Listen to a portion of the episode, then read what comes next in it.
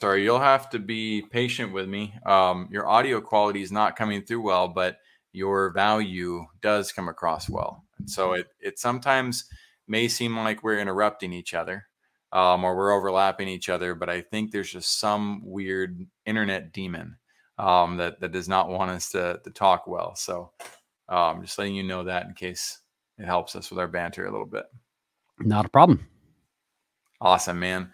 Well, Chris, I'm I'm happy to have you on the show. And uh, what are you most excited about sharing today? You know, just trying to help you know people with uh, in the B2B space, you know, grow their accounts and grow their margins because I do believe margin is the the root of success uh, for small businesses. Absolutely. What's your one secret weapon for how to do that? Relationships. It's oh, it was concise too. Yeah, for sure. It, it's all about relationships in business. Uh, you know, taking the time and the effort uh, and investing it back into the existing organization. All right. Welcome in to Vision Pros Live with Jackson Callum. I'm your show host. We will be doing interviews for visionary entrepreneurs and guest leaders who are building fantastic visions out there.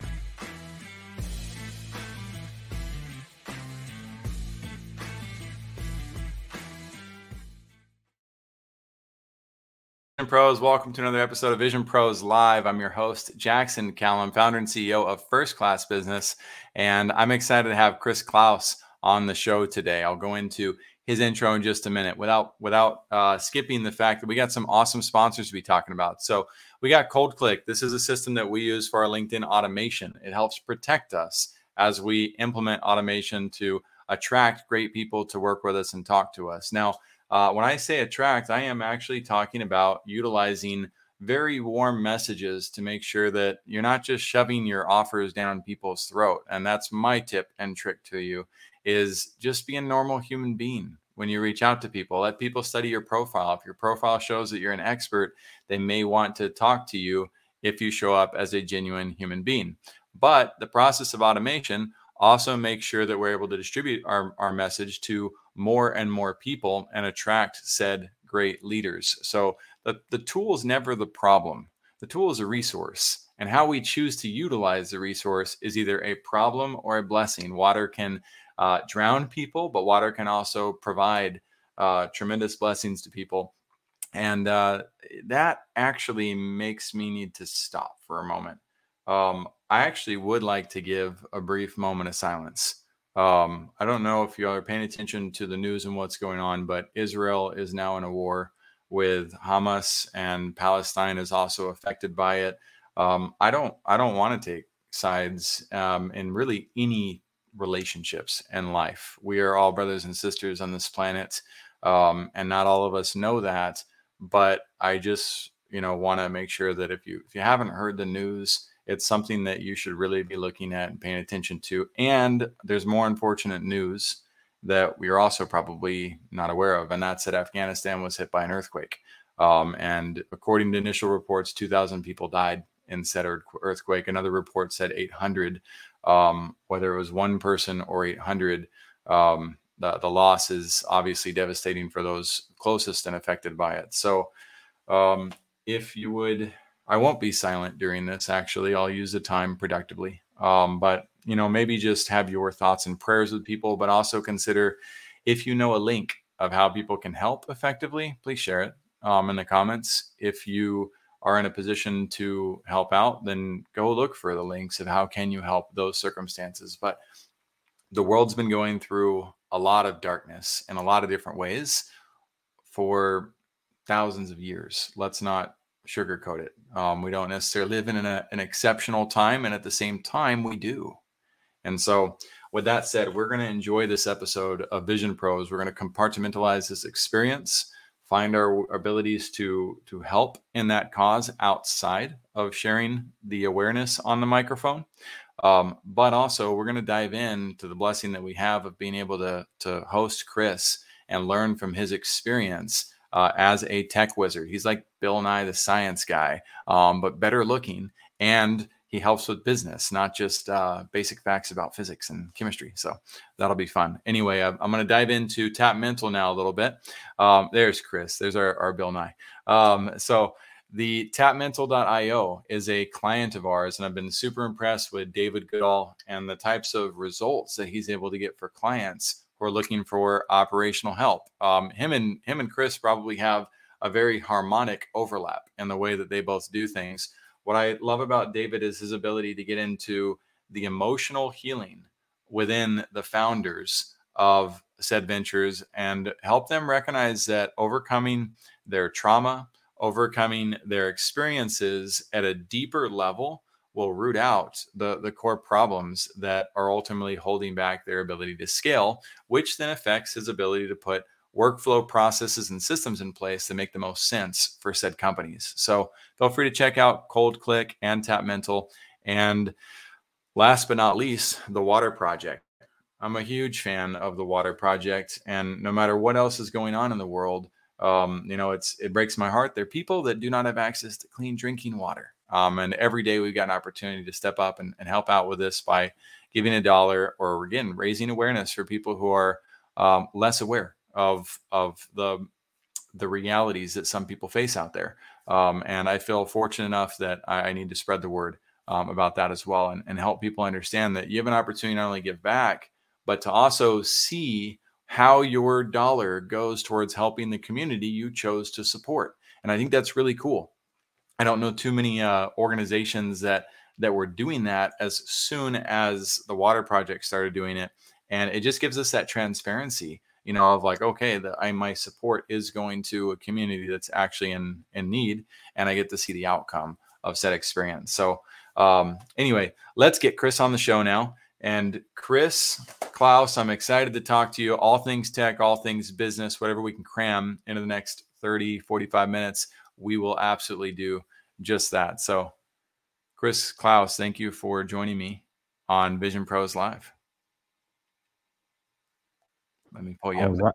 There we go. I'm, I'm excited. now you're on. I'm excited to be here, Jackson. Absolutely. So we're going to be showing some of your websites as we talk. Um, they have you have quite a few ventures that you're involved in.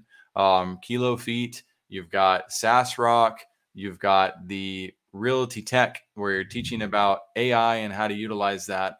Um, you know, I guess with with all of that under your belt, knowing that uh, we're talking to visionary entrepreneurs people who uh, can also envision themselves as market leaders, who should be listening today? Why should they listen to you? And what are they going to get out of today's show? All right. I think the thing we're going to talk about the most is probably account expansion. So I would say the mm. people who would benefit the most are, you know, B2B um, executives, um, salespeople, and or uh, owners. Um, they should listen because I've helped expand accounts uh, at the last several companies that I've worked at, as well as um, for my consultants, uh, my clients, and they're going to learn some techniques um, that will help them do that. And and when I say expand accounts, I mean take an account from 30,000 to 200,000, you know, take an account from 400,000 to, to 3 million, you know, these, these kinds of processes uh, take work. But I think most small business owners spend far too much time trying to acquire new leads instead of investing in the accounts that they already have. Hmm. Well said. Um, that will be fun to unpack. And I think you just nailed the second piece pretty well, which is what is your vision for those that you serve? You you hit some of the the tangible outcomes of that, which is awesome. Uh, what do you hope that leads to for your your clients? Margin. So mm-hmm. uh, I I really do believe that if if you invest right and you can grow accounts, you have a long term scalable and sustainable business. So you can have margin and you can be protected from the ups and the downs and the cycles that exist because you're not a transactional company at that point. You're a relationship company and your clients, your partners will stay with you through thick and thin if you do the same for them. Let me have some limiting belief fun and twist your words a little bit. So you make people rich and greedy, right? With margins. No, but go ahead. Uh, help somebody understand that heard that what it is you mean again. Uh, I don't believe without margin you can actually invest in your clients and your relationships. If you operate at a single digit margin, you can't go above and beyond. You can only provide the service you already provide. But if you start to increase Or your less. base or less, yeah. But if you increase your margins, you actually allow yourself the opportunity when you see an opportunity to invest in that account and to help the client even more. Um, so margin begets quality. I'm a big, big believer in that.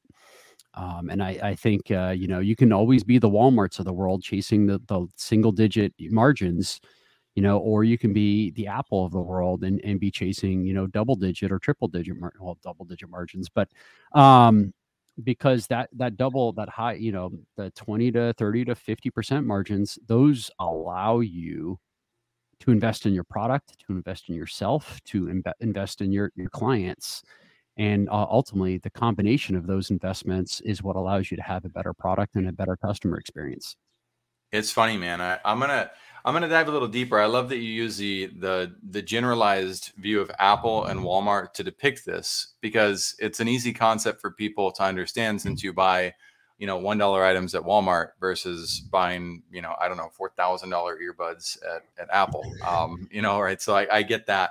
And for those of you who are listening in, Chris knows this as much as I do. And I appreciate the, the again, the oversimplification can be helpful to draw a correlation but I also want everybody to catch the nuance that he and I know that, well, wait a second.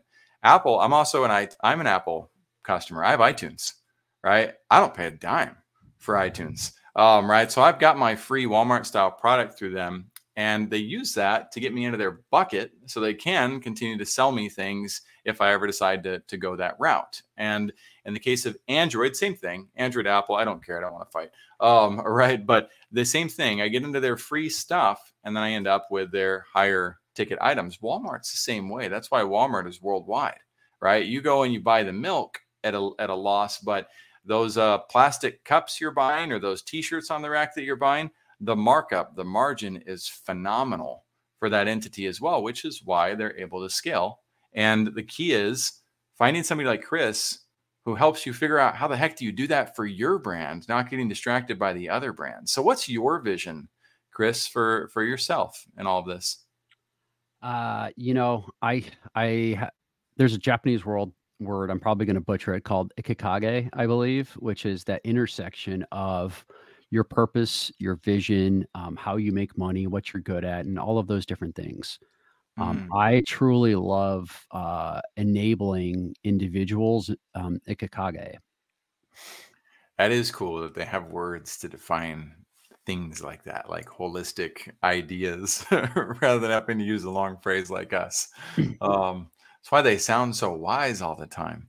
Um, so, all right, let's dive in a little bit to that margin aspect, man. Teach me, teach away. So, how do you go from 30,000 to 200,000? What does that look like? Well, so it starts with like a process, you know, and it's um, there are four different ways that you can do um, make additional money. You can upsell. Um, you can go through the traditional land and expand. You can start to offer tailored solutions um, when you have deep relationships with your clients, or you can offer new offerings based upon listening and, and hearing your clients. And one of the reasons that some of these uh, processes require an investment is because you do have to spend time listening to your customers. And by the way, this is good product management, which is my background. This is good sales, you know, and, and this is good everything. Listening to your customers is critically important. Um, so, but it starts with really a process. Uh, I'm sure you've heard of quarterly business reviews, Jackson, right? Um, lots of big companies do them. Um, but I think a lot of companies do them wrong. And what they do on a quarterly basis should actually be done on a monthly basis when they primarily speak with just the champion of the account. The champion and you should be talking a lot, um, and you should be dealing with each other all the time. When you But say if the champion of the account, are you referring to the ex- the account executive who manages that account, or are you referring to the account themselves? The account themselves, the champion of the account, right? Instead of doing that on a quarterly basis, that should be done on a monthly basis at a minimum. Um, and then on the quarterly basis, the change is that you need to make sure that you're dealing with either other departments at the same level of that of that champion or the champion's boss because the quarterly business review should be about making the champion look good for using you. You Okay, to again, sorry, let me just make sure I understood that. So the champion, uh, you're referring to the account executive who manages it. Um, I'm referring to the champion within the organization that's using your, so- your Right. software, product, or service. Oh, so the champion is the client. the champion is always the client. Who's Okay. championing you inside of the organization? Um, and that's very rarely Mm, the CEO. right. which means there's always another person higher or lateral that you can be expanding your oppor- opportunity inside of. Um, and so one of the ways to do that is let's say you have Mm. uh, an account um, with uh, let's say North America and you want to pick up the South American side of a business. When you do a, a quarterly business review, it's an opportunity to have the North American business account uh, manager potentially add in the South American uh, business account or his boss, uh, the global leader, and bring them in and say, These are the things we promised, these are the things we delivered. Our champion, you want to make your champion look good. This is what the champion asked for. This is how we did it. This is how we improved. Here's the opportunities for improvement we see here. Um, is there anything we can do uh, for for you and you've already had these dialogues with the champion so you know what they need what you don't know is what their boss wants or what their counterparts want but having that conversation in front of those people is an amazing opportunity to make your champion look good hopefully you're helping him get a raise or, or a bonus Yep. but it's also exposing you in a way that you could never get to those other people inside that company because your champion is the one that's helped guide and build the and add the additional contacts and the additional leverage inside the organization. I'm a big believer in the concept, Chris. Huge. Um, one reason why is I'm usually the, the I was usually the champion within organizations. Um, you know that that did the the dirty work behind the scenes to get the systems to work and function. Um, and there's nothing more frustrating than when you're dealing with a service provider that doesn't value your input, uh, and you're trying to you're trying to implement that software for the success of both the entity you represent and the software provider that you chose or that you decided to work with. So the client success manager role, some people would call it the, the CSM. I've seen that starting to take off um, a little bit more and more in the market. I think it's one of the best, uh, like one of the most important roles that companies can can carve out. Um, go ahead. You got Hundred percent. No, I agree completely. And customer success managers are critically important. But one of the, the things and part of the process is understanding that your customer success team, your customer support team, your training department, and your sales team as four different um you know organizations within inside your organization can Mhm. develop silos so fast. And Oh, so yeah. part of part of that process is, you know, every week, sure, you'll probably have a sales meeting where you review all your main accounts, but every month inside your organization, maybe a week before your monthly champion call, mhm, so you can be prepared for it, you have a account review with all your key accounts. They, I don't care what the whatever the threshold is for your organization. Maybe it's a hundred thousand a year, and you only have to look at the, your top twenty accounts but every single account gets its own dedicated meeting and inside of that the support department has to come with all the issues and an, and, a- and an account issue analysis. The customer success department has to come in with the customer successes findings.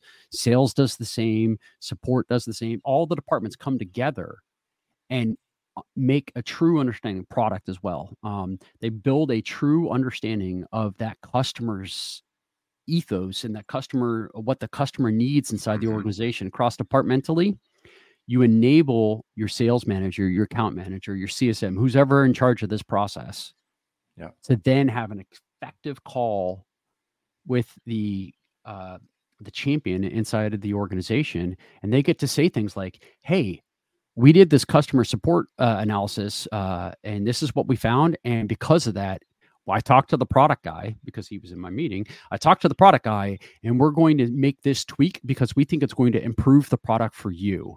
And now you're you've just escalated the idea of customer success, support, product development, and sales, and you've looped it all together through that one throat to choke of the account manager. Mhm. And you've said all of my whole department, my whole company thinks you're important and we we bubble it up and we review it all the time and i'm having this conversation with on a monthly basis not a quarterly And on the quarterly, what I'm going to ask you to do is I'm going to help you try to look good. So we're going to review and make sure that we can spin this in the best possible way because it's important that we both have success. And now, how can I help you share that across your organization? Um, massive, massive value add when you can when you can do that. But that's where I said you have to have margin.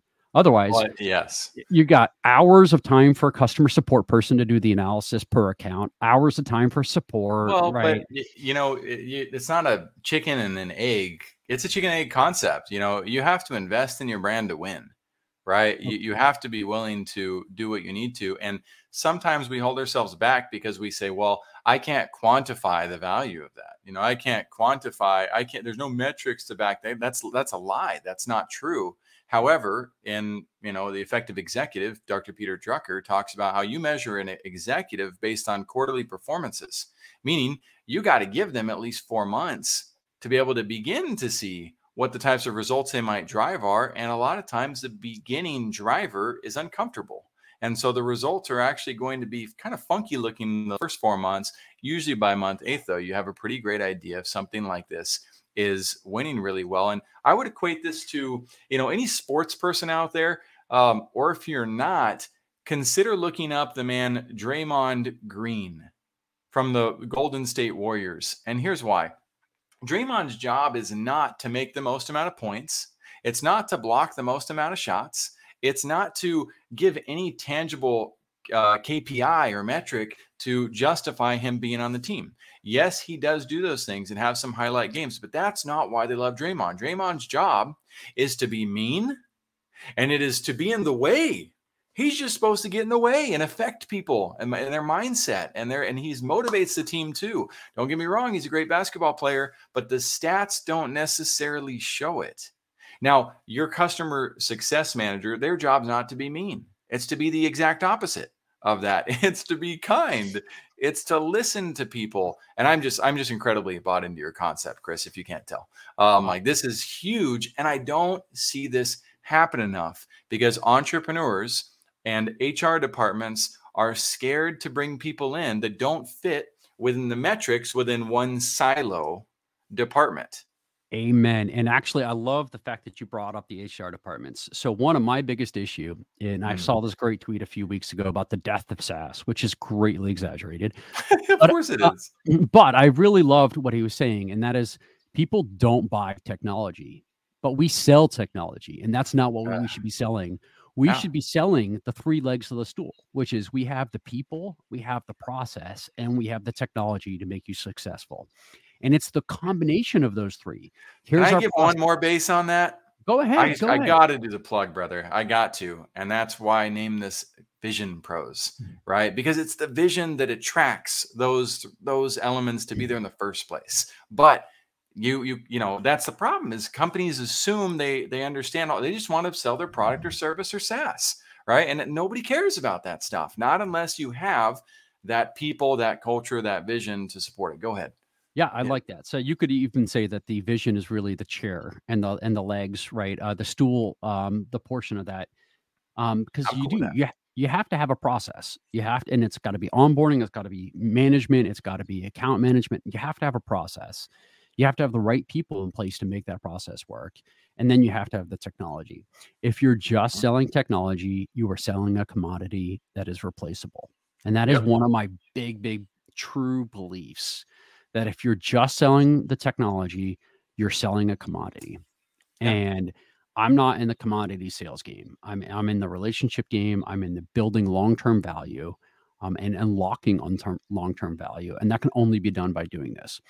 So um, one mm-hmm. of my mm-hmm. clients that I was just working with, um, we were working on engagement and you know, I think they're they had a client somewhere in the thirty thousand a year range, and I talked about how to walk, walk through this process. Um, and we we built you know plans around how to do s- some of the things that we just talked about. And over the course of six months, I'm pretty sure they they signed the contract before our our engagement ended. Um, you know, with greater than um, like an eight eight x size increase. Um, but the thing is, to your point, Jackson, which I think is great, you said it can take about eight months. It took probably the full six months, right, for them to start to see a change in the client. Um, and then to start the contract negotiation and and take you know get that all taken care of.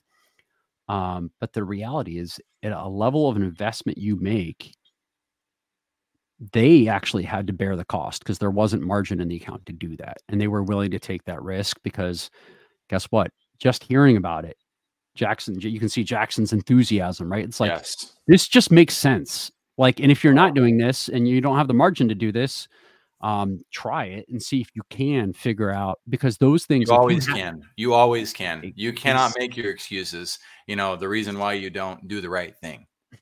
agreed, but I think the point is like you have to hear from your customer, real words, real listening, and you have to provide the value for them to learn about the upsell ex- chances, right? Yeah. Or to learn about the expansionary chances, or to build something tailored and custom to them.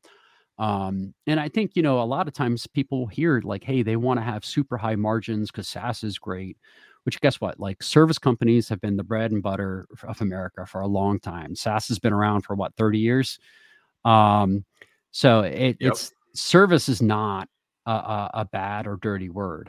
Um, but you can lump it into a recurring contract and, and, and mm-hmm. extract some of that value from a multiple perspective if that's what you're worried about by saying, hey, you know, we're going to sell you the software. It's 10 grand a year. Um, but, um, you know, in that 10 grand, I'm making up the numbers. It doesn't, because it doesn't matter. You're going to get a hundred hours of, uh, of customization or, or training or support or whatever, whatever thing you can just make it part of the software bundle that they have some labor that's associated with it. So that mm. way there it's you're developing and providing the solution and and you're not worried about like margin counting necessarily. Yeah. Um, and, I mean, I will say, if a company attempts to go this route half-heartedly, they're gonna burn. They're, they're, it's not gonna work. You have to be willing to actually like listen and implement this with. It's a fall of faith, you know, that that you take when you do this. You can't do it half-heartedly. It will not work. And and here I'm gonna give a couple examples. Okay, is that cool with you?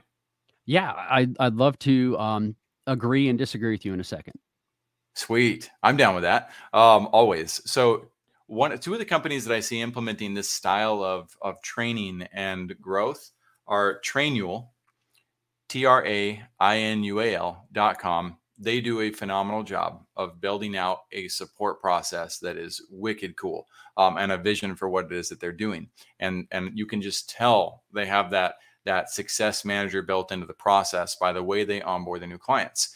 Um, one company that I see stepping up in this regard and kind of making new moves is Canva. Um, Canva's got commercials coming out like crazy on YouTube and on TV, and you can just see again the dedication to focusing on their culture. But you can also visually watch the expansion of these brands over time because of what's happening now. I saw another company that that was failing miserably to implement a client success man. They needed one. They did not have one. They had these silo problems and the company was named Traffic and Funnels. Um, and Traffic and Funnels was run by some very, very uh, smart, very good leaders in the world. Um, I, I tend to think they are. And at the same time, the customer service was abysmal. It was awful. And they brought in somebody who I feel like did the best job they could as a client success manager, given mm-hmm. that the existing culture did not respect the reality of a client success manager. And that was Tyler Chambliss. She did a phenomenal job of coming in and trying to right the ship, but she did it alone. And it became more and more obvious. And I was just a client of theirs, right? So I didn't, I wasn't a consultant with them. I worked behind the scenes, but you can see certain things unfold, especially as an entrepreneur. Like, you know, you just have the ability to know, oh, red flags here and there and there. But I watched her try so hard to go all in as the client success manager. And I could see that the feedback we were giving, the community was giving, it was all in a Facebook group where you could see what was happening. It was pretty obvious that she had almost no support in the process of, of delivering. Granted, she did certainly make waves that provided an improvement to what they did, but I have to digress on that. I don't feel like they adopted it fully or came even close. And I would say the proof is that they no longer exist the brand got shut down. It's gone. So those are the those are the three different elements hmm. that I just want. If you're going to do this, don't go in as the doubting Thomas. you're, I don't think you're going to win if you go in with extreme doubts. You're going to self sabotage the experience, in my opinion. But Chris, yeah, hit it. What do you right. What do you feel is wrong about that, and what can you add to it? I, I was going to say I agree and disagree. You can't do it half heartedly. However, you can organizationally do it half heartedly, and what I mean by that is mm-hmm. you don't have to deploy it to all your accounts. In fact, there should be a gating mechanism right. that says only accounts that meet this threshold should get this. Mm. But when you first start, you can literally pick a single account and say, I can make the investment for a single account because this is my most important account already, and I want them to be happy. So that is the half-hearted. You can't do a in a single account half-hearted, but you can do one account instead of 50 accounts. That's semantics. Cuz I think you're going in you're you're going wholeheartedly for that one account Yep. You know, but you're not investing in the in the scale of the experience yet, which I love. That's a great that's a great point. That sometimes we try to eat the whole elephant at once. You got to eat it one elephant, one bite at a time. yeah, one elephant, at, a time. at a time. I like uh, that. you got to eat it one bite at a time. I couldn't agree more. And I really, in fact, that's one of the things that I would suggest frequently is starting with, you know, one to three accounts that are the most important to a, a small company. Um, and again, this works. a lot of companies that are going to be north of 10 million, they're going to have parts of these processes in place. But it's those companies that are in that one to 10 million range that haven't really figured out the scaling that benefit the most from putting this stuff together. I heard it called the uh, the seven figure desert, and it made me chuckle. Um, in a, in a room alone, I was like, "Oh my gosh, that is that is so incredibly accurate." Um, so uh, Chris, let's dive in uh, to the next principle. Um, what, you know, in fact, I'll, I'll, show this on my screen. We'll skip a couple questions. We might come back to them. What powerful lesson can other visionaries learn from your experience in, in trying to implement this within your brands? Your brands are a bit smaller than the, than the, I think the 10,000, I don't think you have 10,000 clients at, at Kilo Feet, but I might be wrong. Uh, no, I'm I'm on the on the real small side now, right? Um, since I'm I'm now a solopreneur, you know, consultant. Um, yeah but what can other visionaries learn from the experience? You know, it's it's almost so cliche, but it's like if you really truly um, build relationships with people, you will truly have uh, a better business. If you truly care about people, you will truly have a better business. You know, for our for our largest clients, um, we yeah we had a monthly review with the champion, um, but we were on site typically at least once a quarter with them or they were at our office once a quarter and we were having you know working sessions uh, with them you know very frequently um, where we're diving in deep and we're listening and we're, we're trying to understand them. You know it's just uh, caring about people you know is, is good business and that's probably the most powerful you know lesson that i could say is like caring is is good business yeah. I, I think that's um, you can call it cliche. I think it's fundamental. Um, and as a Spurs fan, watching boring Tim Duncan my whole life, who's the big the big fundamental, like that's what we love. Um, you know, that's what I'm all about. So somebody doesn't get that, I'm sorry for you. Um, moving on to a darker subject, what is your worst business experience ever?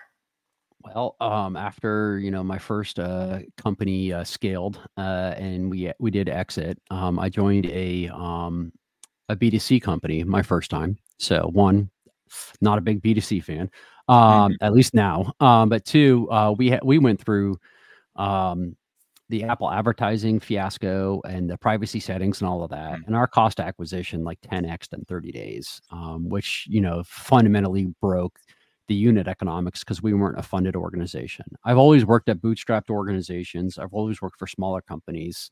Mm. And so, you know, it burned, you know, a little bit of our cash and um was was not a fun experience, you know, going through something like that where an outside market issue can really affect you in a in a fundamental way very, in a very short period of time. Absolutely. You know, that's one of the interesting things about COVID um, you know, is that it it in some respects created a bit of unity, um, you know, and humility for everybody to understand that um, that there are external factors that that can crush your hopes and dreams. Um, you know, if you haven't factored in all the potential risks that exist in the world, which is impossible. You know, I think it's fairly impossible to factor in every risk, but all the more reason to make sure you're building with sound cliches, or I mean fundamentals. Um, so, what's your best experience in business? Um, you know, taking the the first company I worked at, you know, uh, I I started there. There was like 18 people. Um, when I left, I I don't know, maybe there was 80 or 100 people, and and they um, you know, were purchased by a PE firm. Um, and they the PE firm had started buying three or you know three or four other companies and merging them all together. But going through the process of taking a relatively small company and that you know was older in terms of the way it functioned and transition helping transition them to SaaS and um, you know really build a like a, a long-term sustainable scalable you know recurring revenue based business model which by the way besides margin recurring revenue is everything. Um, so you know that that is uh, was the best experience for me and but uh, you know it was over a long 13 14 year period um, and but the fundamentals of recurring revenue has has stuck with me as well yeah good for you um, I I think that's also um, extremely helpful. I, I, can relate to your background on that. It's it's fun to see the difference, whether I work with them or or not, whether they hate me or not.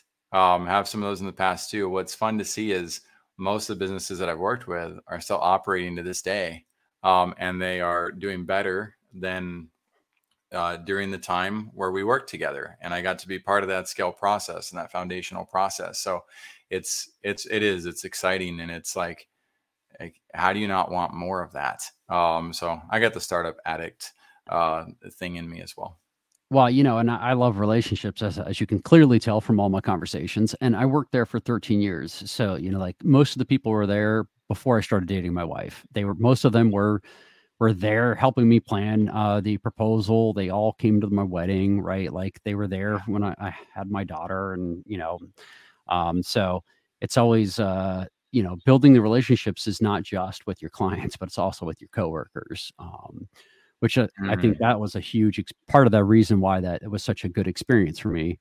Um, yep. And one of the sad things to happen out of COVID is is like that the loss of some of that that deeper relationship function inside of the work environment.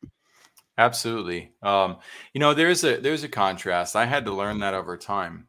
Um, you know, I I wasn't gifted with that uh, that mindset, and I didn't do what I needed to do to earn that mindset in my earlier years of of running companies. You know, it was uh, I don't want to say it was transactional, but I just wasn't quite aware of all the things that one should do to respect, foster, cultivate, build your relationships with people.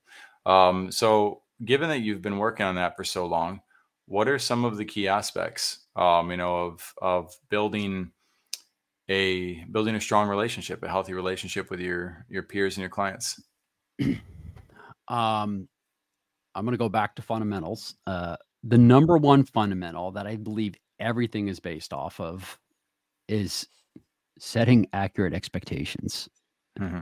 and then communicating against those expectations. We said we were going to do x we did y.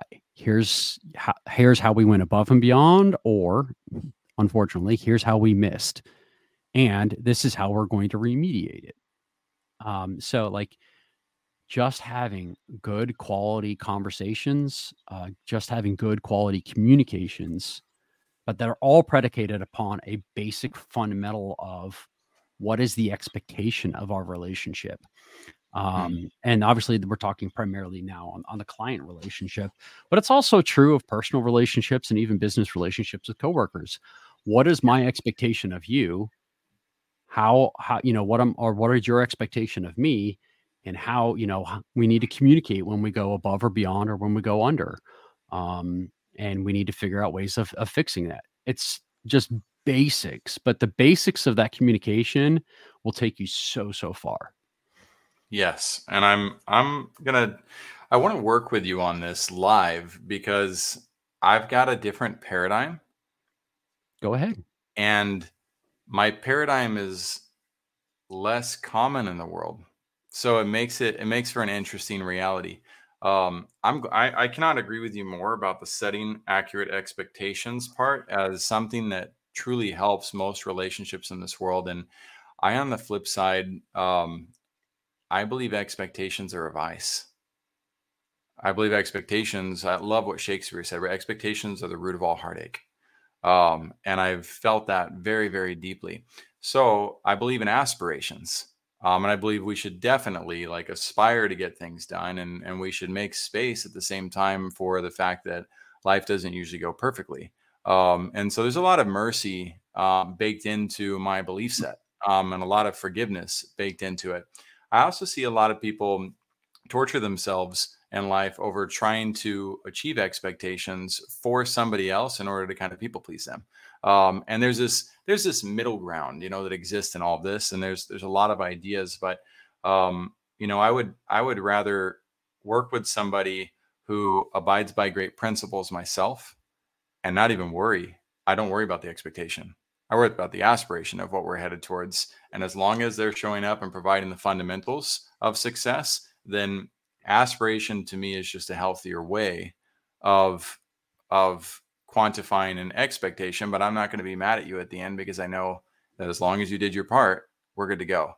But that doesn't work in the world in a world where expectations dominate business, right? It doesn't always work that well. So I would love your thoughts on that. Um well one my gut reaction is i love it uh, and i would have loved to have been in a situation where clients were were that flexible and generous. Uh, but I think the reality is, especially if you start targeting Fortune 500 or larger enterprises, right? Enterprise software has a lot of value, but it comes with expectations. Right. right. Delivery by this time period in this time period or or this. And there's quarterly results that they care about. And like I mean, there's just some realities of business where expectations become important. However, um, I think part of that relationship structure that we're talking about is the flexibility of communicating. If you and and it's not mm-hmm. that it is transactional nature, but if you go above and beyond a bunch of times and then you miss a couple of times, you'll your relationship has built up enough to survive that. Um yeah. and and so but if you've commu- and if by the way, communicating early and often is the most important thing. If you know you're not going to deliver by Friday, tell them on Monday. Don't wait until Friday to not deliver it. Um, mm-hmm. and so part of that setting expectations and communicating around that it's it's I think it's a ra- reality business. You know, probably internally, um, uh, if you can, if you have the, the the the luxury, the grace to be able to do it internally to your coworkers, absolutely aspirations.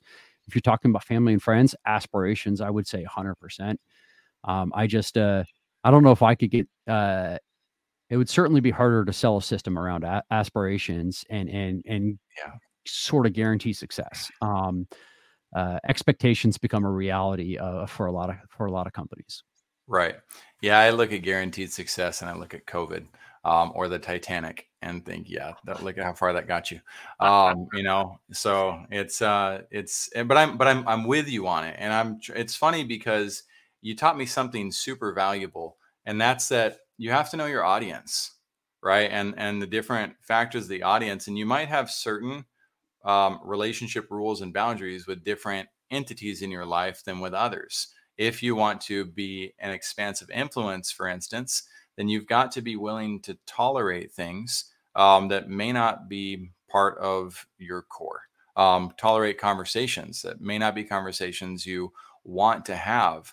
Um, and and so I, am grateful because I can see that uh, for the scale of first class business, for instance, um, for a scaled market and a message where we don't get to educate people right away on aspirations, it's important for that product or service to meet the demand of expectations, right? But those people can be nurtured through a process of inspiration that creates a conditioning for them to start them to start moving towards a lifestyle of aspirations. And I, I, do think there are clients, there are companies out there, great companies, Fortune 500. I would say a Mindbody is a great example of a, a, scaled out company that, from what I've seen, does a pretty great job of of gearing towards aspirations versus expectations. And Jake Larson at Video Power, I was grateful for him as a leader. That guy did such an excellent job of helping everybody understand understand aspirations. Hmm. Um, but it's it's a little bit more rare. You have to be more patient.